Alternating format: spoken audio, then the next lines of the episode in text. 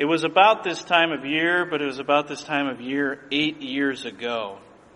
The youth was preparing to go to a higher things trip in Tennessee, Nashville, Vanderbilt University.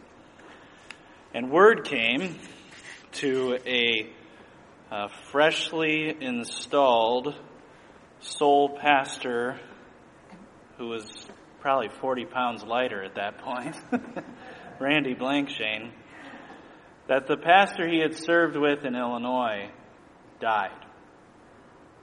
Having gone through a back surgery, they got him up to walk him, and a blood clot had hit his heart, and he fell on the floor, dead.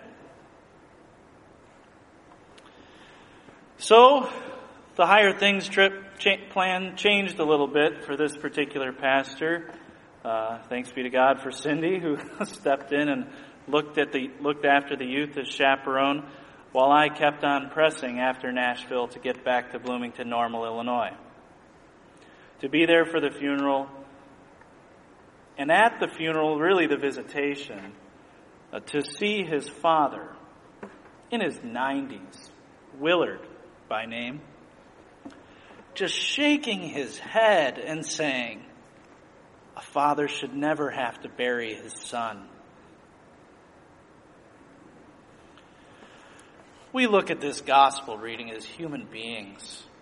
Sinners, yes, but we are so sympathetic to this man Jairus. His daughter, 12 years of age, 12 years old, sick near death. He has great fear. What can he do? Ruler of the synagogue, powerful by worldly standards, helpless in the face of death. And then on the other side of the spectrum, there's this lowly woman, eaten up all of her income by healthcare costs, right? Low, poor. She spent all she had on the doctors, still no better, but now she's even worse. What was she to do? The blood flow was still going on. We are met in this gospel reading with death and disease due to a fallen creation. And we still suffer this. We still go through life like Jairus, like his daughter, like this woman with a discharge of blood. We have maybe different things we speak of. We speak of things like cancer. We speak of things like tumors. We speak of things like heart disease and COPD and these things. There is plenty of fear still around. There is plenty of those who have to look elsewhere for hope and meaning and healing in life. You see, there's this great tension in this text of people being met with fear that they didn't ask for, but people also being met with faith that they didn't ask for either, that they didn't choose. But where else were they to go? Now, to us, Christ says, mercifully, do not fear, only believe. What are you afraid of? I suppose we've gone to some biggies already, but likewise, there's probably smaller ones that we're thinking of too, probably things that revolve around green paper or money on a statement that you receive. What are you afraid of? And what are you afraid over? Whatever the future might hold, how you might be provided for, what illness may come to your doorstep. Stop being afraid. That's what our Lord says to you, not as a chastisement, not as some cruel person that says, suck it up, buttercup. No, but mercifully, our God who is human Okay? God in the flesh says, stop being afraid. Look to Christ in faith. Look to Christ, who went into that room where people were laughing at him, right? They knew a dead person when they saw one. She was dead. But Jesus says something strange about death, and it's like the oft quoted passage by me that even though they die, they never die. He who believes in me, even though he dies, he doesn't die. What does this mean, right? But he says it this way this time. She's not dead. She's only sleeping. They laugh. And probably rightly so, because they've taken pulses. They know she hasn't taken a breath in quite some time. She is dead. In fact, she's dead to the point where people have already come out and said, she's dead. Why trouble the teacher any longer? But Christ isn't wrong. He's just reminding us that there's a different picture and portrait of death. There's separation from God. There's eternal death. There's hell. And she's not in that state. She's only sleeping. Physically dead, yes. But that's changed for us who believe in God. That changed for that little 12 year old girl, believer in God, synagogue ruler's daughter, Jairus, right? It's changed into a nap, a slumber, and a good nap at that.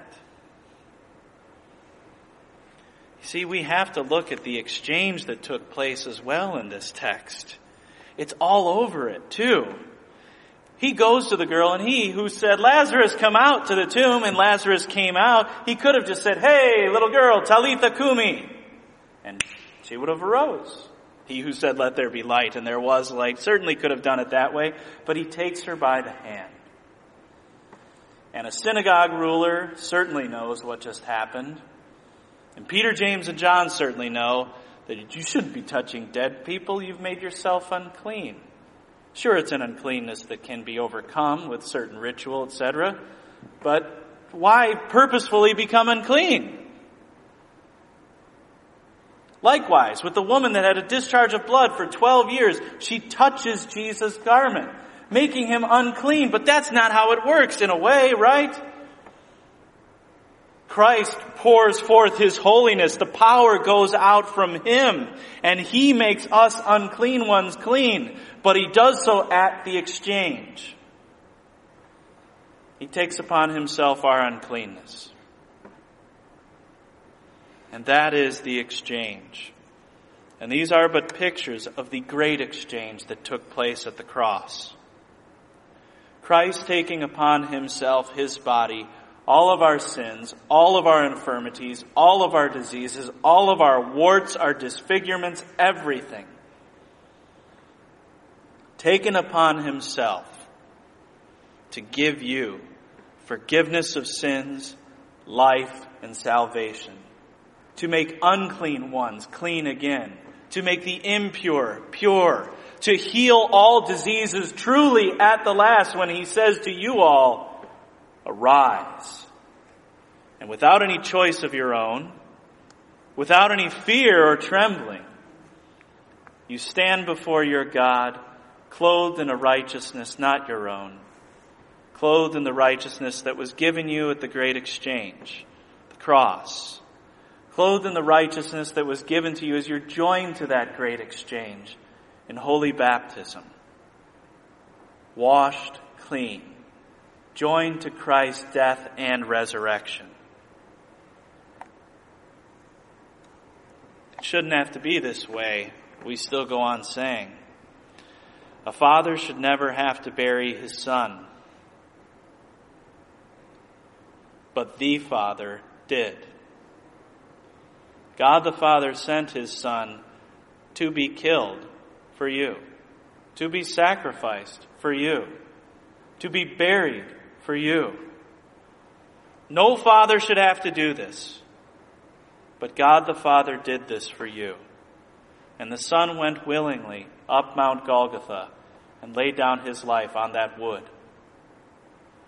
Taking on our sin, taking upon all the fallenness of this creation, all death, all disease, all our brokenness. And now we look forward to a healing that's better strange as it may be to say it, that's better than just a tumor being gone in this life, than just the cancer being wiped away in this life, than just the dementia and the Alzheimer's cured in this life. We look forward to the lasting healing, the everlasting healing. That is true. We have true healing in Christ at the last because the Father sacrificed and buried his Son. And that Son rose from the dead. And we see that he is the first fruits. He is the head. And we are the next fruits. And we're the body. And we will go to the place that he has prepared for you and for me. And it's all because of that blessed exchange.